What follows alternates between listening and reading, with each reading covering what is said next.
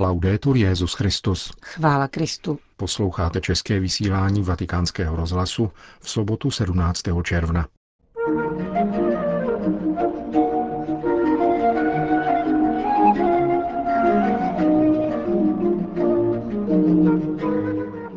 Papež přijel na audienci německou kancléřku. Nemůžeme být milosrdnější než Ježíš, napsal kardinál Robert Sarach. Mešita v Abu Dhabi ponese na příště jméno Marie Matky Ježíšovi. Od mikrofonu přejí nerušený poslech Milan Lázr a Johana Bronková.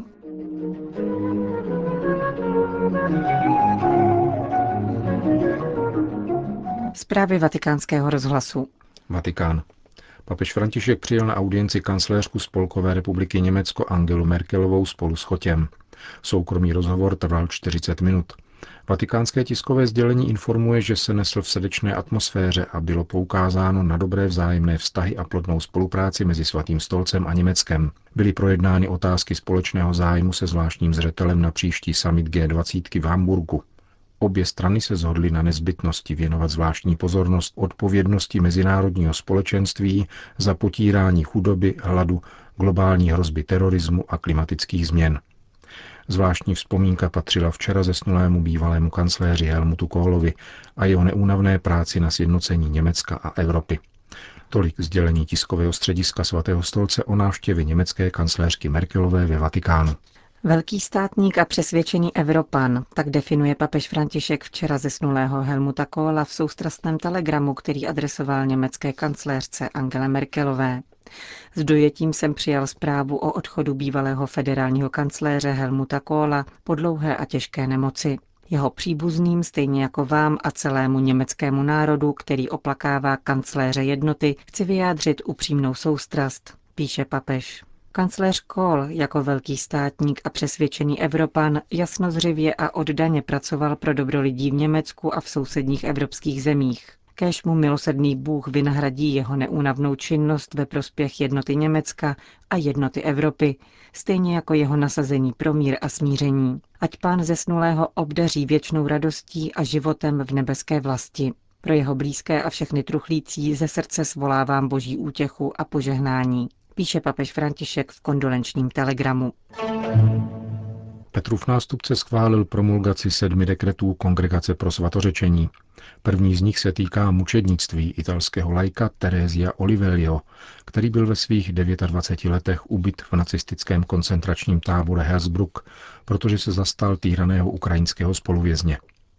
Ostatních šest dekretů o hrdinských snostech se rovněž týká osob žijících ve 20. století, Prvním je portugalský biskup Antonio José de Souza Barroso, který byl nejprve misionářem v Africe a biskupem Porta, odkud byl na sklonku života vyhoštěn tehdejší antiklerikální vládou, a to právě v době, kdy se v obci Fatima ukázala třem dětem Pana Maria. Také druhým služebníkem božím je biskup José de Jesus López y González, ordinář mexického Aguas Calientes a zakladatel řeholní kongregace sester učitelek od nejsvětějšího srdce Ježíšova. Třetím božím služebníkem je italský františkán Ernesto Castrillo, biskup kalábrijské diecéze. Hrdinské cnosti byly zhledány rovněž u italského kapucína Giacomo da Balduina, horlivého mariánského ctitele a neúnavného spovědníka. Poslední dva dekrety o hrdinských cnostech se týkají řeholnic. Jde o italskou bosou karmelitku Maria degli Angeli, která je rovněž zakladatelkou kongregace sester karmelitánek svaté Terezie z Turína. A nakonec mexická řeholnice z kongregace sester Františkánek od neposkvrněného početí Humilde Patlán Sanchez. Papeže Františka zarmoutila zpráva o ničivém požáru v Londýně a obětech, které při něm přišly o život či byly zraněny. Čteme v kondolenčním telegramu zaslaném kardinálem státním sekretářem k rukám westminsterského arcibiskupa kardinála Vincenta Nicholse. Při požáru, který v noci z úterý na středu zachvátil výškový obytný dům Grenfell Tower ve čtvrti Kensington v západním Londýně, zahynulo přes 90 lidí. Papež svěřuje duše zemřelých pánovu milosedenství a vyjadřuje hlubokou soustrast jejich rodinám.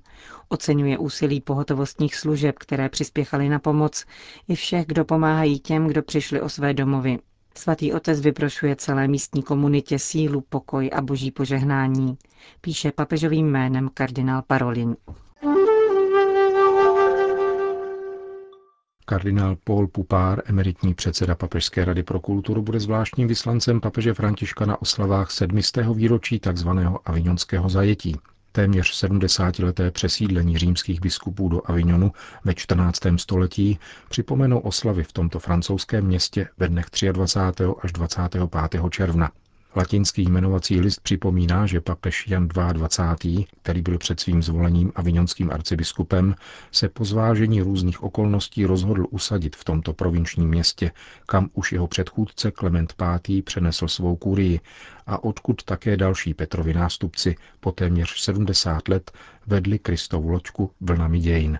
Papež František pověřuje kardinála Pupára, aby předsedal oslavám jeho jménem a povzbudil přítomné věřící k synovské lásce ke katolické církvi a k Petrovu nástupci, kterému samotný pán řekl, ty jsi Petr, skála, a na té skále zbudují svou církev a pekelné mocnosti ji nepřemohou. Účastníky oslav má rovněž požádat o každodenní modlitbu za tuto jeho důležitou službu, neboť oči páně jsou obráceny na spravedlivé a jeho uši k jejich prozbám. František svěřuje misi kardinála Pupára paně Marii, matce církve a královně míru a žádá jej, aby všem účastníkům připomínky avignonského papežství předal jeho apoštolské požehnání. Vatikán. Pokud soudíme, že homosexuálové nedokáží dosáhnout ctnost čistoty, ponižujeme je, píše kardinál Robert Sarach. Prefekt Kongregace pro bohoslužbu a svátosti napsal úvod k autobiografii amerického homosexuála, který vypráví o své cestě obrácení od gay kultury k životu v čistotě. Kniha Daniela Metzona nese výmluvný titul Proč si neříkám gay? V anglosaských zemích se setkala s velmi dobrým přijetím v církvi. K jejímu přečtení vybízejí kardinálové jako Timothy Dolan, Sean Patrick O'Malley nebo Thomas Collins. S odvoláním na toto svědectví kardinál Sarak zdůrazňuje, že kněží, kteří nevybízejí homosexuálně orientované lidi k zachování čistoty, jim zároveň upírají plnost evangelia. Vyhýbat se těžkému učení Krista a církve na toto téma není projevem lásky. Tímto způsobem nesloužíme ani pánu, ani těm, které on stvořil k svému obrazu a podobě a nakonec vykoupil svou svatou krví. Nemůžeme být slitovnější a milosrdnější než Ježíš, který ženě přistižené při cizoložství předal dvě stejně důležitá poselství. Ani já tě neodsuzuji, jdi a od nynějška už nehřeš, píše kardinál Sarach. Šéf Vatikánského úřadu pro liturgii zmiňuje také svědectví čtyř katolických homosexuálů, které měl možnost vyslechnout krátce před biskupskou synodou o rodině. Poznal jsem tehdy, jak velmi trpí jejich duše, někdy kvůli na nich nezávislým okolnostem a někdy kvůli jejich vlastním volbám, Cítil jsem jejich samotu, bolest a neštěstí, které zakoušeli, protože vedli život, který není ve shodě s pravou identitou božích dětí, vzpomíná kardinál Sarach. Jedině tehdy, když žili podle Ježíšova učení, byli sto nalézt pokoj a radost, které hledali, dodává. Kardinál Sarach vybízí všechny biskupy a kněze, aby si svědectví Daniela Mecona přečetli a mohli se tak utvrdit v přesvědčení, že moudrost církve ve vztahu k těmto obtížným a delikátním otázkám je výrazem skutečné lásky a soucitu. Jenom církev má odpověď na nejhlubší lidské otázky, na nejhlubší touhu po lásce a přátelství, uzavírá kardinál Sarach. Berlín.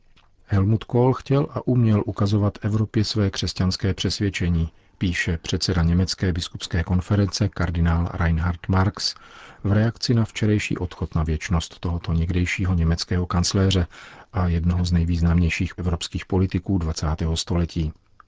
Církev v Německu je vděčná za křesťanské svědectví Helmuta Kohla, stojí v kondolenci německých biskupů. Vyzdvihuje jeho boj za respekt k hodnotám svobodné společnosti a úsilí o tržní ekonomiku založenou na sociálním učení církve. Odvaha a vytrvalost se u kancléře Kohla pojila s vizí budoucnosti, s níž s velkou dovedností vyjednal sjednocení Německa. Klíčovou roli sehrál také v otázce rozšíření Evropské unie, připomíná kardinál Marx. Kondolenční poselství německých biskupů připomíná také setkání kancléře Kohla s Janem Pavlem II. během papežových návštěv v Německu v letech 1987 a 1996, kdy společně prošli Brandenburskou bránou. Svoboda, řekl tehdy Helmut Kohl, znamená také odpovědnost. Jinak se změní v nové formy závislosti. Žitá odpovědnost potřebuje koherentnost s vlastním svědomím před bližním a především před Bohem. Právě v tomto smyslu je hlas křesťanských církví nezbytný také ve stále sekularizovanější společnosti. Kristova radostná zpráva je pramenem síly. Poskytuje lidem orientaci a podporu. Cituje kondolenční poselství slova Helmuta Kohla u Brandenburské brány v Berlíně roku 1996. Německá katolická církev se sklání v zármutku, chvále a vděčnosti před osobností Helmuta Kohla, jehož činy se vyznačovaly křesťanským pojetím lidské bytosti, které dodávalo jeho práci tak velkou sílu. Vatikán. Papežská akademie pro víta je a vždy bude proti veškerým formám interrupcí, ujistil arcibiskup Vincenzo Paglia v souvislosti se skandálem, jaký vybuchl v posledních dnech po zveřejnění propotratových názorů jednoho z nově jmenovaných členů akademie. Profesor anglikánské morální teologie na Oxfordské univerzitě Nigel Bigar totiž v roce 2011 v rozhovoru s jistým propotratovým učitelem etiky prohlásil, že nenarozené dítě si nezasluhuje stejnou pozornost jako rozvinutý člověk. Uvedl dokonce, že je pro potrat do 18. týdne těhotenství, kdy se objevují první projevy činnosti mozku a tedy vědomí. Arcibiskup Paglia pro italský deník La Stampa uvedl, že názory profesora Bigara neodrážejí postoje akademie. Přiznal také, že ve chvíli nominace tyto jeho výroky neznal. Předseda Papežské akademie pro život prozradil, že kandidatura oxfordského moralisty vyšla od primase anglikánského společenství, arcibiskupa Justina Velbyho, který byl před půl rokem požádán, aby navrhl svého reprezentanta. Jak arcibiskup Palja připomněl, rozšíření členské základny akademie o představitele jiných vyznání a náboženství bylo osobním přáním papeže Františka. Spojené arabské emiráty. Za krok k pozitivnímu přiblížení muslimských předáků ke křesťanům označil apoštolský vikář Jižní Arábie biskup Hinder přejmenování jedné z mešit v Abu Dhabi na Mariam Um Eisa, což znamená Maria, matka Ježíšova. Ve středu 14. června korunní princ a ministr obrany Abu Dhabi šejk Mohammed bin Zayed al Nahyan rozhodl o přejmenování mešity ve čtvrti al-Mushrif. Mešita nesoucí původně jeho jméno se bude napříště nazývat podle Ježíšovy matky. Katolická církev však o tom nebyla předem informována, říká biskup Paul Hinder. Sám se o tom dozvěděl z médií. Meno di 20 metri da, dalla mia, dal mio ufficio si trova questa moschea. Mešita leží necelých 20 metrů od mého úřadu. Muezín, který pětkrát denně vybízí k modlitbě, mi tak neustále připomíná blízkost islámu. Skutečnost, že korunní princ dal nové jméno své mešitě, působí jako důležité gesto. Nyní ponese jméno ženy, která má daleko důležitější roli jako Ježíšova matka.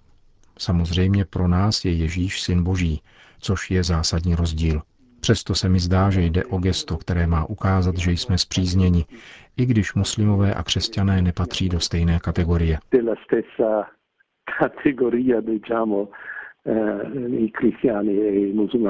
Řekl vatikánskému rozhlasu biskup Hinder. Podle Lubny al Kvaziminové, která se přednedávnem stala státní ministriní pro toleranci, jde o příklad koexistence a tolerance v Emirátech, kde žijí přistěhovalci a pracovníci z více než 200 zemí světa.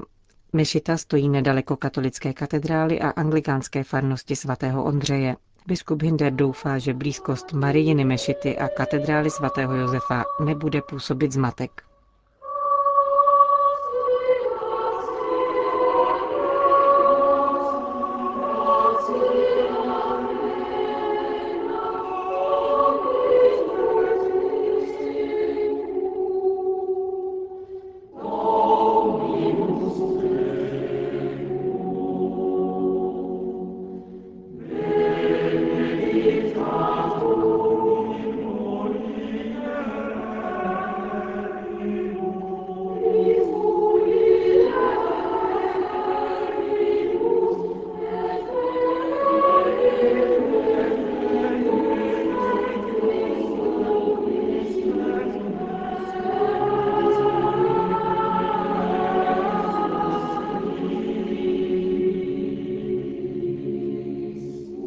České vysílání vatikánského rozhlasu. Chvála Kristu. Laudetur Jezus Christus.